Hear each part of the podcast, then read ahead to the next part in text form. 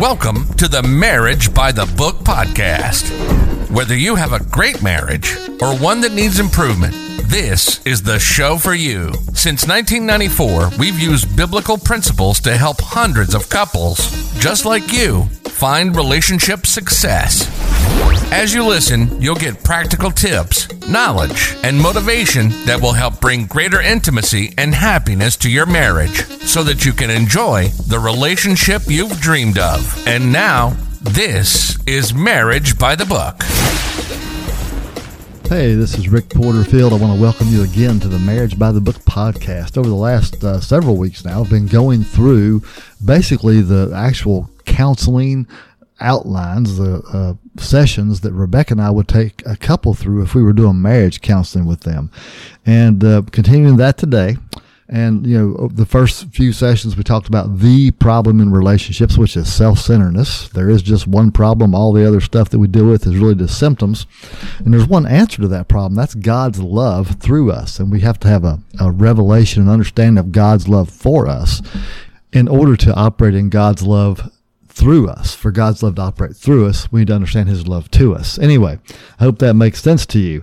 And um, one of the things about self-centeredness is it builds walls between people. You know, um, that's probably one of the greatest effects of self-centeredness. One of the greatest things it does in our, not great as in good, just great as in big. One of the things it does in marriage, it, it's, a, it's a dividing force and it builds walls between people in marriage. Listen to James 3.16 from the New Living Translation. It says, for wherever there is jealousy and selfish ambition, okay, there's selfishness. Wherever, so wherever there's jealousy and selfish ambition, there you will find disorder and evil of every kind. So where there's jealousy again and selfish ambition, there's disorder. Okay, think for a minute about about disorder with me where there's disorder, you know, there things are out of their place. Okay, they're divided. You know, self-centeredness it's a dividing force. So we need to bring reconciliation to those situations. We need to bring reconciliation to disorder. You know, it's interesting. I like the etymology of words, and the word reconcile comes from the ra- two Latin words. One is re, and the other is conciliare. I'm not sure I'm pronouncing this right, but anyway, which would mean to bring back together. So we need to bring things back together. We need to reconcile. So how do we do that? How do we remove these walls? So in this session today, almost this is part one of removing walls in relationships. And I'm just going to tell you, forgiveness is a key to reconciling relationships, to bringing things back together, to removing those walls and to keeping things reconciled. Forgiveness is a key to that. So, you know, let's talk a little bit about this. What is forgiveness? You know, when you forgive, you're making a big decision. Now, some people think, well, what is forgiveness? And we've actually had to deal with this before, helping people understand what that is. When you forgive, you're making a decision to actually leave it, let it go, whatever the offense is. You're going to leave it, you're going to let it go, you're going to give up resentment and consider the debt for that thing as being paid okay, specifically being paid by Jesus. So decision, I think I've mentioned this before, but decision, again, etymology of words comes from the Greek de cedere, which means to cut off, okay, to cut off. So when you make a decision, you're cutting off any other option. So when you decide to forgive someone, you are cutting off the option to not forgive them. so you're going to forgive, right? And again, it, to forgive means to leave it, let it go, give up resentment, and consider the debt as being paid, okay, specifically specifically, that debt was paid by Jesus. He paid he paid the, the debt for all of our sins and offenses and mistakes and shortcomings and things. So so again, forgiveness it's a key to reconciling relationships. I want to read Colossians 1, 13 and 14 to you. This really illustrates that point. It says, He, being Jesus, has delivered us from the power of darkness and conveyed us into the kingdom of the Son of His love, in whom we have redemption through His blood, the forgiveness of sins. We have redemption, relationship restored to God by the forgiveness of sin. So see, you know, forgiveness is a key to reconciling relationships. And we see this specifically here between man and God. Okay. Another scripture that shows this is Luke 177. And for time, I'm not going to go to that one. But again, forgiveness made reconciliation to God available to man. Okay. Now, I want to read Matthew 5, 23 and 24 to you. You know, I read a lot of scripture on these podcasts, and I do that because that's really what's going to make a difference in your life. When we know what the word says, you know, the Bible, you know, Matthew 8, 31 and 32, Jesus said to those Jews who believed, uh, if you abide in my word, you are my disciples indeed, and you shall know the truth, and the truth will make you free. You know, a lot of people quote that, you know, the truth will make you free, which is partly true, or they'll quote, you'll know the truth and the truth will make you free, which also is partly true. The whole truth there is, is, you know, there's a difference in a disciple and a believer. Jesus said to those believe, those who believed, if you abide in my word, you're my disciple. So you can be a believer, not a disciple. But he said, if you abide in my word, you're a disciple. And those people there, the ones who abide in the, the word, who are disciples, they'll know the truth and the truth will make them free. So that's why we cover so much scripture because we need to know what the word says, yield ourselves to the word and do the word. And if we'll do that, we'll be set free from whatever issues we have in our life. We'll see the power of God move in our life and, and we'll benefit from the word like, like, um, we're meant to do. Anyway, so again, Another scripture here, Matthew 5, 23 and 24. Therefore, if you bring your gift to the altar and there remember that your brother has something against you. So there's offense. Your brother's offended with you, right? Brother here might mean, uh, you know, not necessarily a brother, just could be someone you know.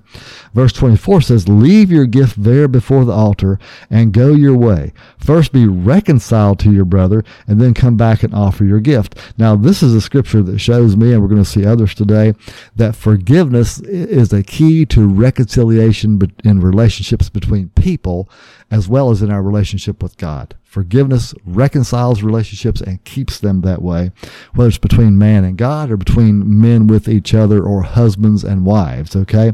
So again, based on that scripture there, forgiveness makes it possible for relationships between people to be reconciled. Now, there's something else that just jumps out at me every time I read that scripture I just read to you. Let me read it to you again. I'll make the point.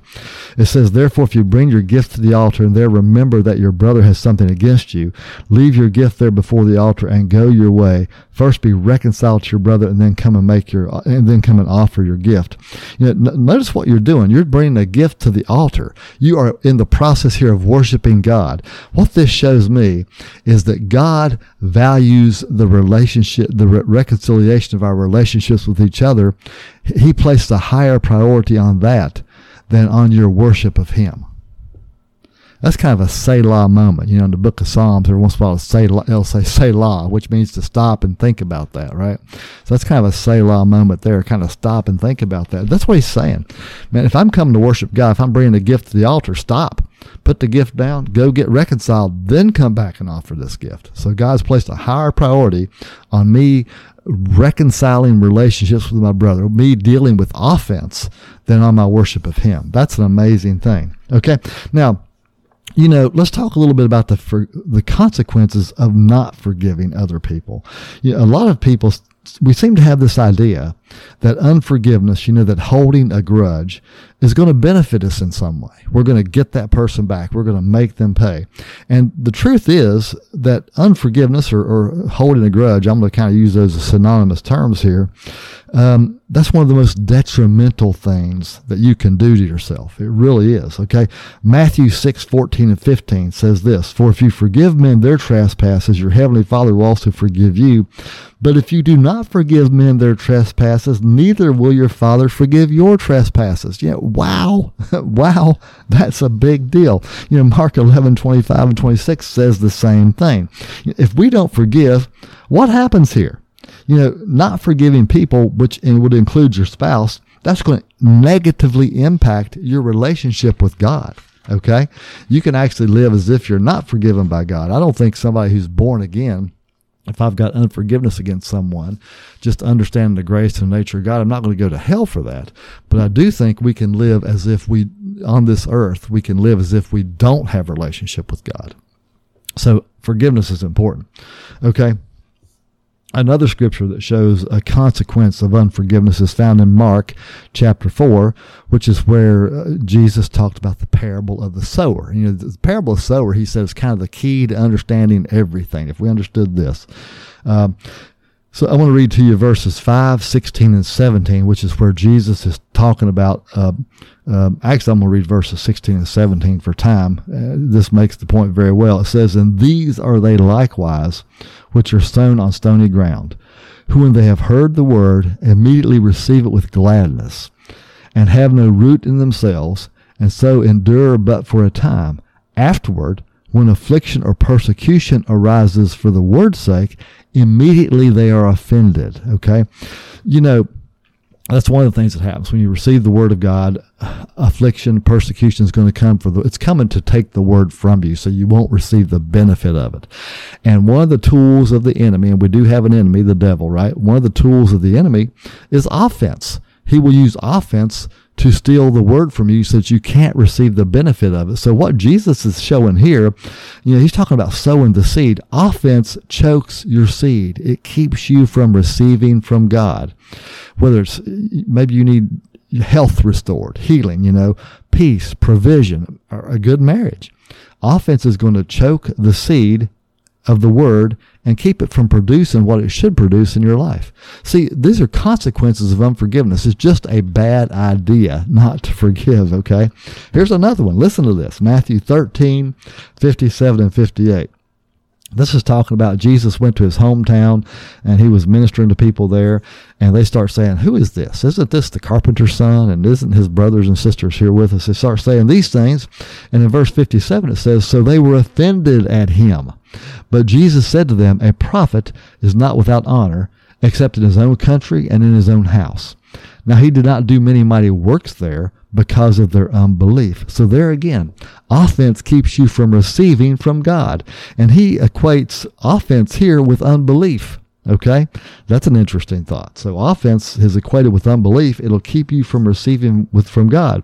So uh, that's a certainly a consequence of unforgiveness. Now here's another one, and this again, this this stuff's amazing to me. I think about man, people think we we choose to carry around unforgiveness. We choose to carry a grudge against someone, and we think that it's it's good in some way to do this. It is just completely the opposite. It is extremely bad for you to do this. You know, typically you're not hurting the other person at all. It's not bothering them. They're going along their merry way, and you're the one over here suffering all these consequences I'm talking about. And here's another consequence. Let me tell you this: if you're offended at someone, if you're offended at your spouse, we're talking about marriage you are offended at God as far as he's concerned. Where do you get that from, Rick? I get that from the Bible. Matthew 25, uh, verses 40 and 45. And I'd encourage you to go and read verses 40 through 45. But again, for time, we're not going to read the whole thing. But what it says here basically is that whatever you do to another person, including your spouse, you're doing it to Jesus. And whatever you don't do to another person, including your spouse, you're doing it to Jesus. Now, verse 40, let's read it here. Matthew 25, verse 40. And the king will answer and say to them, Assuredly I say to you, inasmuch as you did it to one of the least of these my brethren, you did it to me. And then verse 45 says, Then he will answer them, saying, Assuredly I say to you, inasmuch as you did not do it to one of the least of these, you did not do it for me. So if I'm holding unforgiveness against my spouse, I may as well be holding unforgiveness against Jesus himself. Uh, that's just not very smart. When you think, you know, in Acts chapter 9, this is another example of this. In Acts chapter 9, it talks about Saul, who was persecuting the church, just vehemently, viciously, murderously, you know, persecuting the church. And he would later on become the apostle Paul after this event right here. He's on the road to Damascus. He's going there to persecute the, the Christians there. And he has this encounter with Jesus on the way. And Jesus asks him a question. Jesus says, Saul, Saul, why are you persecuting me? You know, Jesus took it very personal. Saul wasn't persecuting Jesus personally. He was persecuting Christians. But Jesus took it very personal that you are persecuting me and asked him, why are you doing this? And uh, again, that the conversion of Saul was right after that. He became a Christian and became just as uh, zealous in promoting the word, promoting Christ as he had been in persecuting Christians before that. Anyway, whatever we do to a, a like our spouse, another person, as far as the Lord's concerned, we're doing it to him or not doing it to him. Okay. So if we don't forgive, we might as well be holding unforgiveness against him. If we do forgive, we might as well have done that for him. So again, this is just really powerful stuff. Okay. Another consequence of unforgiveness is found in Matthew 11:6. It says, "Blessed is he who isn't offended in me." Okay, Jesus was talking there. He said, Blessed is he who isn't offended in me. So if you're blessed if you're not offended at Jesus, what are you if you are offended at him? Remember that, you know, if we are, are if I'm offended at my wife, I might as well be offended at Jesus, right? As far as he's concerned, I am. So if I'm blessed, if I'm not offended at Jesus, what I, what am I if I am offended at someone else? Well, cursed is the opposite of blessed, right? So there again, I can live in this world like I don't even have the benefits of a relationship with God if I choose unforgiveness. That's just not good.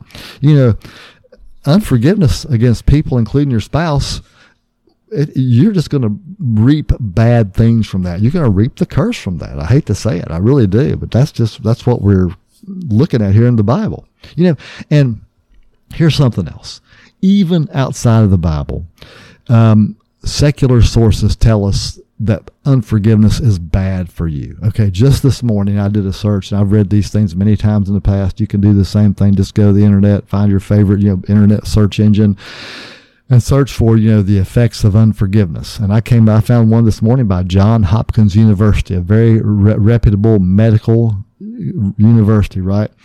And they said that forgiveness is important to your health. Okay. Um, they said actually that your health depends on forgiveness, is the way they put it. Now, get this it says that forgiveness reduce, reduces your risk of heart attack, uh, it improves your cholesterol levels, it improves your sleep. Forgiveness reduces pain. Think about that. It, it, reduces your blood pressure. It reduces anxiety and depression. Okay. Forgiveness does. That's just amazing. So it's just not worth it to carry around unforgiveness. It's really not. So, I've introduced this here today that you know, self-centeredness causes us these walls between us and uh, disorder things are out of place. We want to reconcile things and bring them back together. And a key to that, a major key to that, is um, forgiveness. It's a, key to our reconciliation with, with God. It's also key to reconciliation relationships, relationships between people.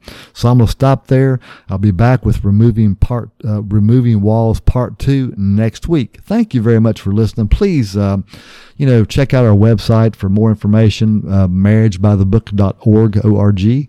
And, um, uh, you know, take some time to you know give us a, a, positive review on the podcast and to share it with other people let people know about it i think if people will well i know if people will just listen to the word and do the word, it will radically change their marriage. Rebecca and I, over the years, we've worked with lots and lots of couples, one on one, hundreds. And uh, we've seen these things work 100% of the time when we can get both people to do it. And the great majority of the time it'll work if just one of the couple will do it. Okay. So this can radically change your marriage and your life. And, uh, God bless you until next time. Uh, my prayer for you is that you will uh, uh, you know, begin to walk in forgiveness toward your spouse and toward other people and even toward yourself. In Jesus' name, amen. We hope you enjoyed today's Marriage by the Book podcast. Make sure to like, rate, and review, and hit the subscribe button. For additional resources or to go deeper, visit marriagebythebook.org. See you next time.